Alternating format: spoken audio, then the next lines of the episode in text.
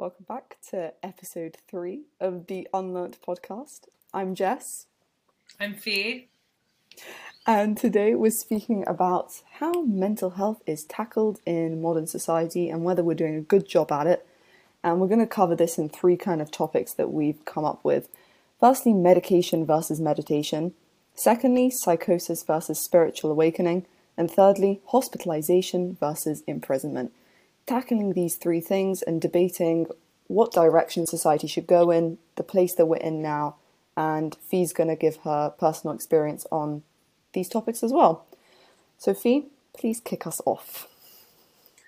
So, the first thing I want to say is that the real um, agenda, or God, that sounds terrible, um, aim and hope behind this podcast is to raise awareness about the kind of two sided um, nature of mental health and how um, we're kind of misleading you from the start by saying psychosis versus spiritual awakening because it can simultaneously be both. And so when it comes to treatment and care, um, I think part of the way to better understand people and to better help people with mental health problems is to really understand that there's two things going on at the same time. So when it comes to the third point, for example, imprisonment versus hospitalization, someone can simultaneously experience both emotions, experience the emotion of feeling safe and looked after in a hospital and feeling, well, like they've been sectioned, they've been outcasted from society and put behind bars, pretty much. I mean, behind doors, you know? Um, so that's like the kind of main point I want to start with is that although this looks like a debate, and it is a debate, at the end of the day, both sides are valid and both sides need to be considered when we look at treatment plans for the future. Yeah, agreed. Okay. Good intro. All right, so let's start off with the first thing um, medication versus meditation. Mm-hmm. Um, okay, so if we see this as two things that are at opposite spectrums of each other, where would you say your line is? So, one thing that I described the other day to my yoga teacher is that I actually feel like um, what's much more relevant than medication versus meditation is the people in my life and the roles that they have in encouraging these different dimensions of me. Um, so, I would say the spectrum goes between professionals that are very by the book and spiritual um, practice practitioners who are very by God. And for me to feel well, I have to be balanced in the middle. So medication is down there and meditation is down there, and I'm doing well if I'm in the middle. Um, so, for example, my doctor is very on the medication, then my mom is quite close to the medication. My therapist is close to the medication that my mum actually.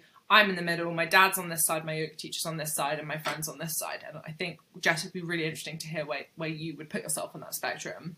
Um, mm just before we hear from you, I just want to say that um, it's taken me a long time to come around to medication and looking at the withdrawal impacts of medication, looking at the side effects of medication, there's a hell of a lot of reasons why people are anti it. And I completely understand being anti medication. It is essentially, medication is the wrong word because it's not healing you, it's numbing you, it's altering your mind. So, really, it's a drug, really, it's a pill. And um, for me, that's been helpful because it's helped me be able to be more responsible for myself because I have ADHD, bipolar, and complex post traumatic stress disorder. Um, I'm quite flighty and I'm quite all over the place. And for example, Ritalin, which is a drug that I take, helps me to sit still, helps me to be engaged in this podcast. And I think that's really commendable. I think that's really helpful. I'm very grateful to my doctor. I'm grateful to God for, you know, giving us these instruments and these mechanisms. Um, but at the same time, I know how useful meditation would be. I know how I feel when I get into a yoga studio and I do two hours of hot yoga. I mean, and that kind of healing is much more intrinsic, it's much more to the core. And if you continue practicing that kind of thing, I believe it can work a million times better than medication because it's natural and because our body can heal itself. And believing it can't is disempowering.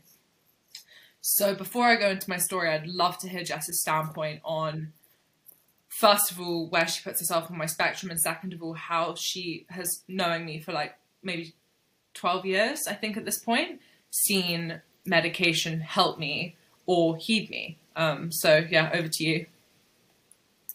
Yeah. Um, for you, I wanted you to take it because I think it helps you. And like you said, it helps you have a place.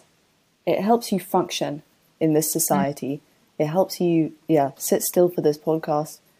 It, it helps you be more engaged and more here, kind of like eye to eye, if that makes sense.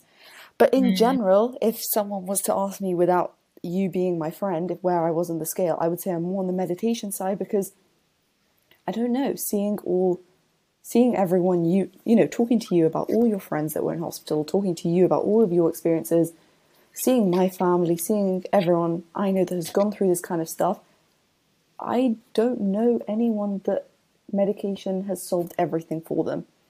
So mm. that's why I'm not fully on that side.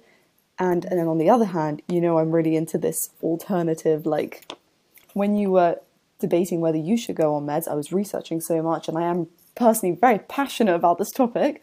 And like I told you about all the diet stuff online, anyone interested, check out Mikhaila Peterson's podcast. Um, she's insane, and she had in really severe depression, starting I think from like a really young age her whole teenage life until 20, as well as many health problems like autoimmune diseases. Um, every, everything was wrong with her, basically. And then she went on an all red meat diet, and within two months, her like insomnia went. Within a month, her anxiety went, and within five months, her depression went, or something like that. And so many people have followed this trend, and it seemed to work. I'm not like advocating that this is the only way, but I really think that the the mental health industry is really not paying attention to that. Like when you were in hospital, I didn't like that no one was paying attention to what you were eating. It felt yeah. like you were very left alone to your lifestyle. You were being treated as in you were having groups and you were having therapy and you were having yoga and meditation and all these things were on offer, which is great and it should be like that. But your lifestyle was not in control, I think, and it wasn't that's that's the foundation of who you are as a person, your lifestyle, isn't it?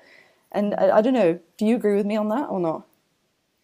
Well, one thing that they just don't monitor at all in there, for example, is that sugar fuels mania. And if anyone didn't know that out and there, it, sugar yeah. makes you more manic. And they have um, coffee dispensers with espressos, hot chocolates that people are just drinking like water. And, you know, everyone's running around like headless chickens because they're completely high on sugar.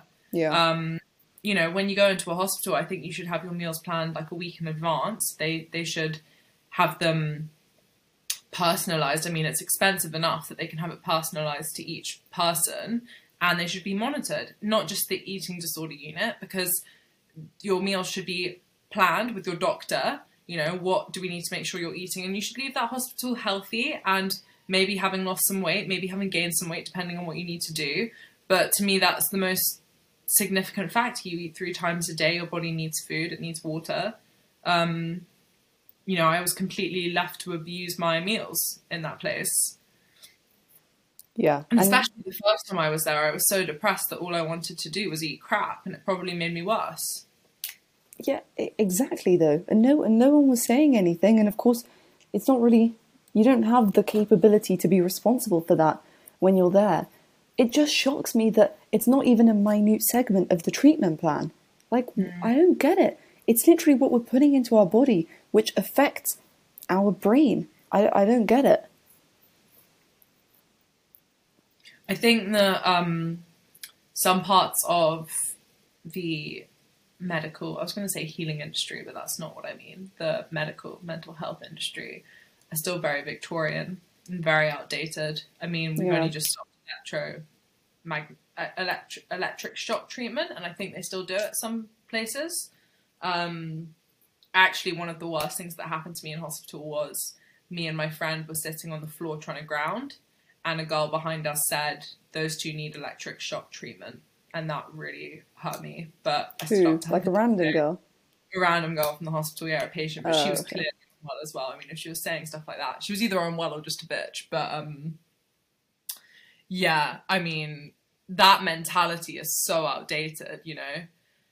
And I just think that links to the food thing, just the fact that it's not being considered at all. It's a really Yeah. good point. And it's very saw- far on the spectrum because Yeah.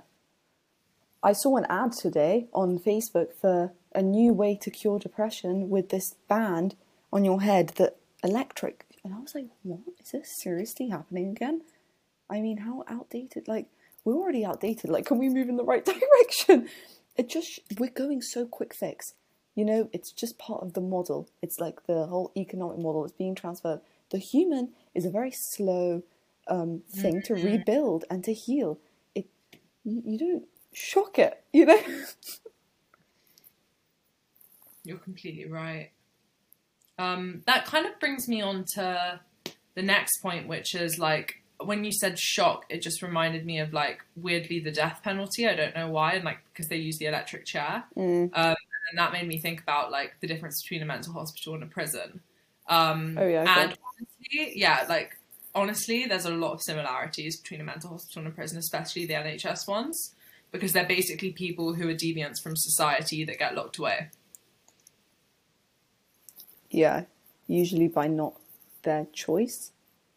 Yeah. Um, a lot of people would argue, me included, that the difference between who gets put in prison and who gets put in a mental hospital is based on your socioeconomic situation. agreed. Completely agreed. Because, yeah, because if you're having thoughts that are a danger to yourself or others, and you have the support to be put in a hospital, you'll go to a hospital. If you don't have that support, you'll take it into action and you'll commit a crime. Yeah, I, I completely agree. So, okay, so if we are moving on to our section of hospitalization versus imprisonment, what would yeah, what would your ideal situation be then though? If if a family can see that something isn't right, something's not good, but the person doesn't really want to do something about it, but the person who's in danger doesn't want to do something about it, so what can you do? If you don't if you don't want to force them into a hospital environment, what can you do?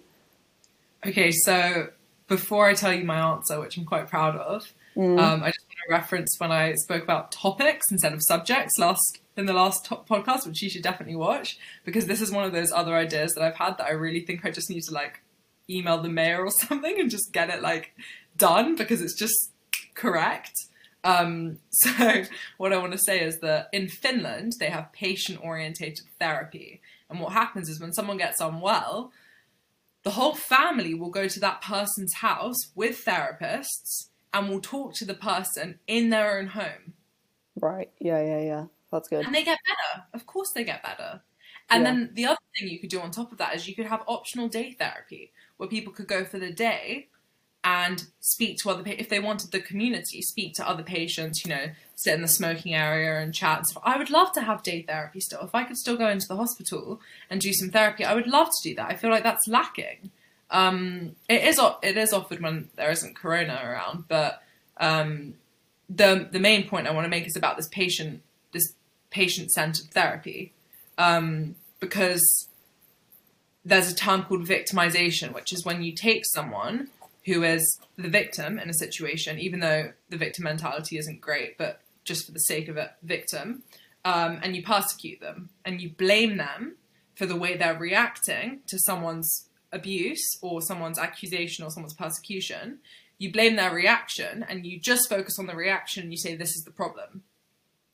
Mm, So in my case, say I had an argument with someone, um, theoretically, and I reacted by breaking down, crying my eyes out, uncontrollable tears, and someone didn't see the argument, but they just saw my breakdown and they went, "Ooh, she looks like she might have bipolar. Like that's not a normal reaction. That's victimization." right. Okay. Yeah. Fine. So in patient-centered therapy, they'd they'd look at that and they'd hear the person explain, well, this is what actually happened before that, and that person would be able to express it to the family, express it to the person who'd been um, either persecuting them or asserting them, depending on how you want to phrase it, Yeah. and um, and it would clear up.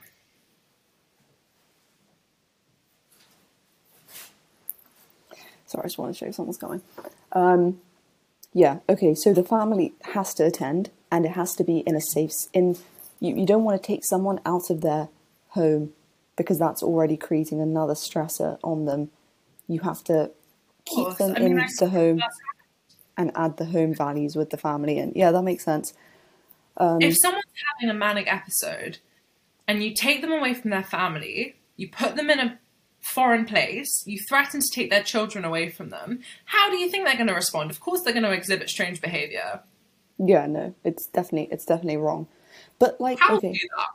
let's. You went to you went to a different kind of place though, that wasn't like the normal typical hospital, where it was like a retreaty kind of vibe, which on initial glance I liked the look of, and it seemed a bit more modern. Let's talk about that. Well, it's a private hospital, so it's the best of the best. And Well, it's not a It's- hospital though, even is it? oh my god, sorry, you're talking about the trauma clinic. Okay, um, I'm with you. Well, that place would have been ideal if it had been more professional. let's give background on this place we're talking about. It's basically isolated house in the countryside, kind of massive mansion where there's two sections to it. Where one mm. is for people who are having meds, they're getting psychiatric treatment, whilst the other half is for people that just need a sense of stability and direction and routine in their life, but they're still kept under monitoring. And like you have therapy and you engage in activities throughout the day, kind of like school, it seemed like. Am I right? Yeah. Okay, so what do you mean by it would have? It was imagine you go to school and you don't go to any of your lessons and you just spend the whole time rolling around on the field doing art and dressing inappropriately. That's what So I what- did. What did you want them to do though to fix that? I wanted them just to let me be for a while and I probably would have come around. Right. But they were so concerned by my behaviour that they sent me to hospital. Yeah. Oh, it's And so- that's what makes me ask about psychosis versus the spiritual awakening. Because honestly, I have never felt that euphoric. And I've had psychosis before. I know what psychosis feels like. It feels like the world is falling from your feet and you have a complete l- lack of reality. But this felt like, at times, it felt like heaven, and at times, it felt like hell, actually. Um, one person would like say one comment to me or something, and it would just, I'd be in floods and floods of tears or Yeah. a woman would appear the next day and I think she was an angel, you know. Um, so the fact it was so remote and so like far from society and reality made it really easy for people with wild imaginations to kind of run free. And I think the whole clinic went a bit high, is what like the nurse said to me who was taking me to the hospital. It, it's such a small community that because I rocketed up into the sky, I kind of took the clinic with me, and we were all sort of on some weird trip. Um, I remember finding out that all of the people who were very conservative and um, kind of like reclusive were like dancing around spiritually, like after I left the first place, like you know, like having like ecstatic dance lessons and stuff, and it was just really peculiar. So, yeah. Interesting. Yeah. Yeah, I don't know. I still like the idea of that place. I kind of like what they were trying to do. Mm. I I get I get your point and I get their point because I can imagine that if imagine you had made some progress or that you were you had had this kind of trip and then you kind of leveled out and you were starting to get into the routine, which is I guess the other patients there, and then someone else came, you would just follow them, I guess. I don't know. I don't know. Hmm. Scratch your head moment. It's, so it's really hard. hard to devise like the perfect um, agenda, but I want to say that when I first went into hospital and I was told to write my treatment plan, and they were basically expecting me to say how many times I was seeing my doctor, what medication I was taking. I'll draw it. I did this.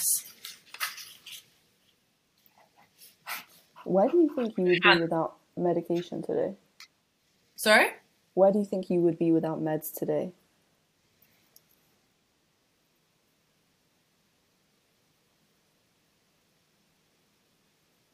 I don't think I'd have a job. Yeah, that's true. and I think I would probably have suffered with depression when I left the hospital. True too, I think. Yes. Mm. Um, I'll come back to that. I just want to show you this. So mm. this is what I did. So this is mind, this is body, this is society, and I put what I wanted them to help me do to take care of my mind, my body, and like my relationship with other people. Yeah. And I hand that into them persistently every day and be like, "This is my treatment plan. This is my treatment plan." And I'd actually really like that to be a thing. You know, when people go into hospital, well, how are you going to work on your mind? How are you going to work on your body? How are you going to work with your relationships with other people? And you know, okay, mm. well, after you leave this hospital, let's help you get onto a six week yoga course. Let's help you go, let's get you a personal trainer. Let's put you into community music classes. You know, yeah. so I know that sounds a bit like coaching, but why don't they have life coaches in hospitals? Yeah, they don't really follow up with that. Um, they no. don't really follow up with you after you left hospital at no. all. And considering you pay £800 a night there, but if my psychiatrist or anything ever watches this, I really did appreciate your treatment. I'm just putting in tips for the future. um, like a discharge program, even if you had to pay for it and it was like an eighth of the price, you know, a hundred pounds a day or whatever for people who can afford that. Like yeah. that's kind of what the coaching. So the coaching that I do now is linked to the hospital. Like they they have connections with each other, but not everyone does it. And if you've been in a mental hospital, that's a really traumatic experience. Like I can't imagine how you just get back to a normal life without a coach. A that's therapist is very different. It's how do they decide that that's the cutoff date? That's always what confused me when you were leaving, and that you were like, "Oh, I'm leaving on this day," and I was like, "Why is it that? Who decided this particular day is the end? You know how? Normally, it's when you run out of money. I mean, what disaster. Mm.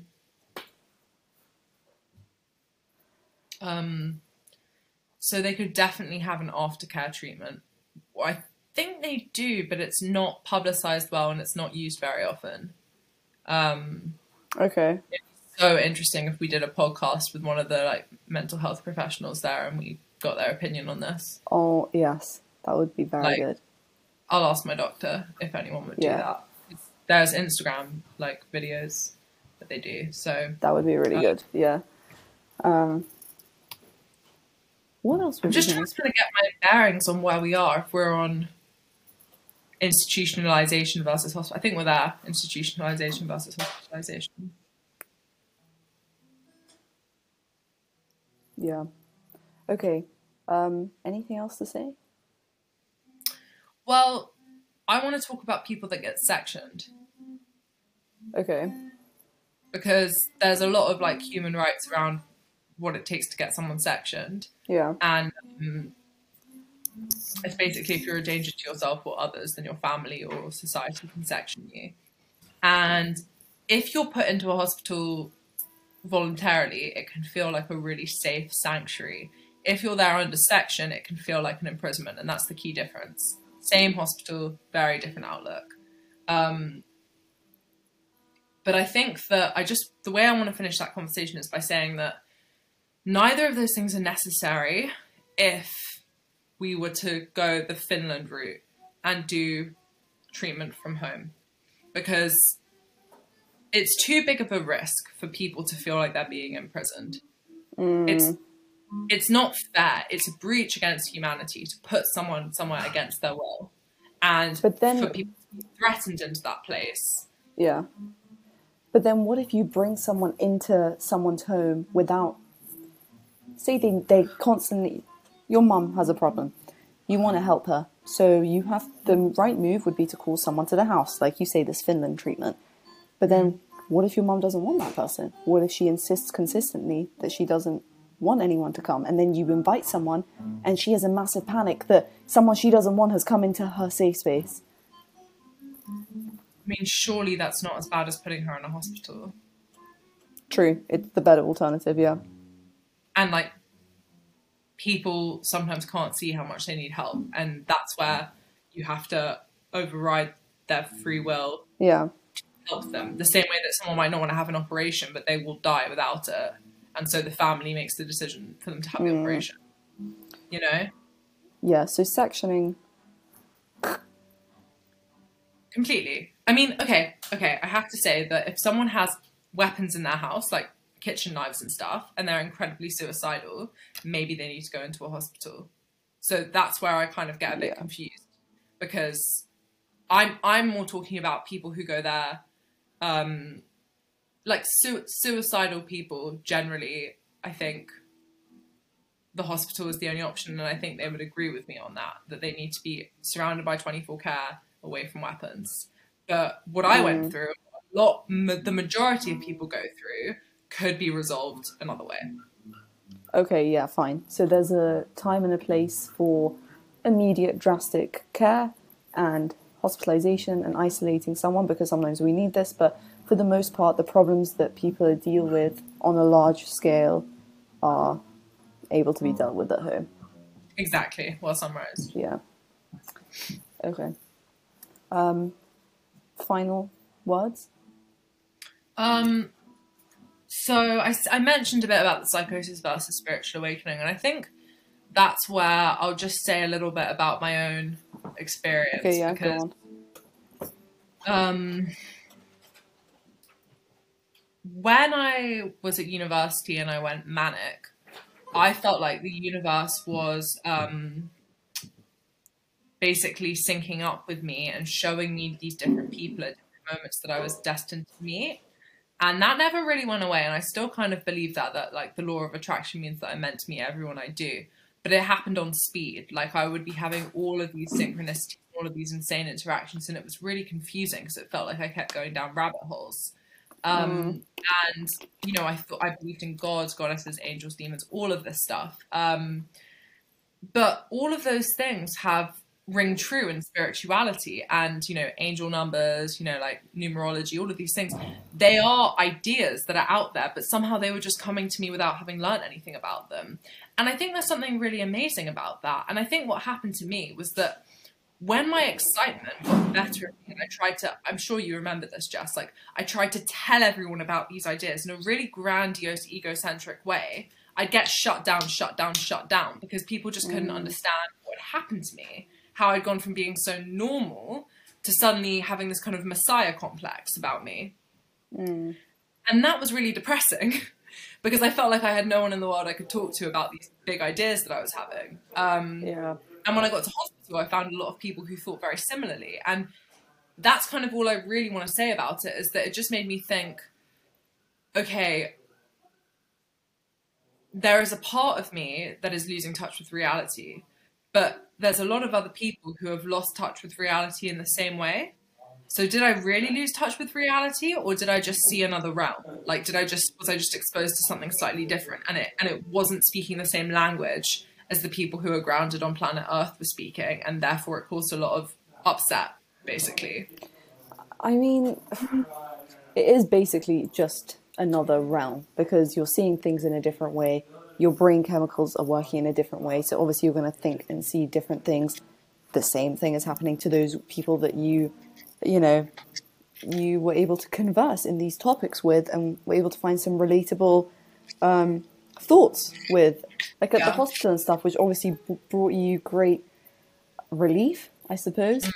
Um, but I just think it's. I, I get what you mean because when you're there and your friends and family all are worried about you, naturally, because you once were here and then now you've switched here, and then if we give you meds, you're suddenly like, what does what does it all mean? Like, it's weird for friends and family to see that, but at the end of the day, it really is all irrelevant. Like what you see, what you don't. I think as long as you have friends and people that you can speak to about that, which you found at the hospital, then you do. And like, I don't know. It's I feel like I've gotten used to whatever you say. I don't. At the beginning, it's hard, but then you kind of just get used to it. You know.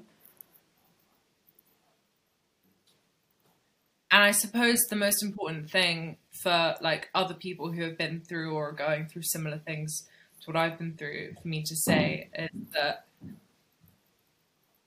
never let your beliefs um, take you so far away from reality that you lose touch with the things that really matter, that are your friends and family. That's You the know- sad part. That's the hard. That's the was the hard part for me. I think because you had all these other interests and other thoughts, which is fine, but it wasn't fine for me because it took you away from me. I didn't have you and you had them. The like these ideas. It was just like that was your life, you know, and therefore that kind of took you away from me. And then you weren't able Yeah. to give some of you to me, so then I felt sad, you know. Yeah.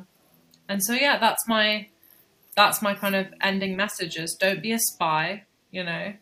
Don't think that you're kind of God's gift chosen to overcome the dark empire or anything like that because there's people that love you on earth and that love is so much more precious than being some sort of martyr, you know?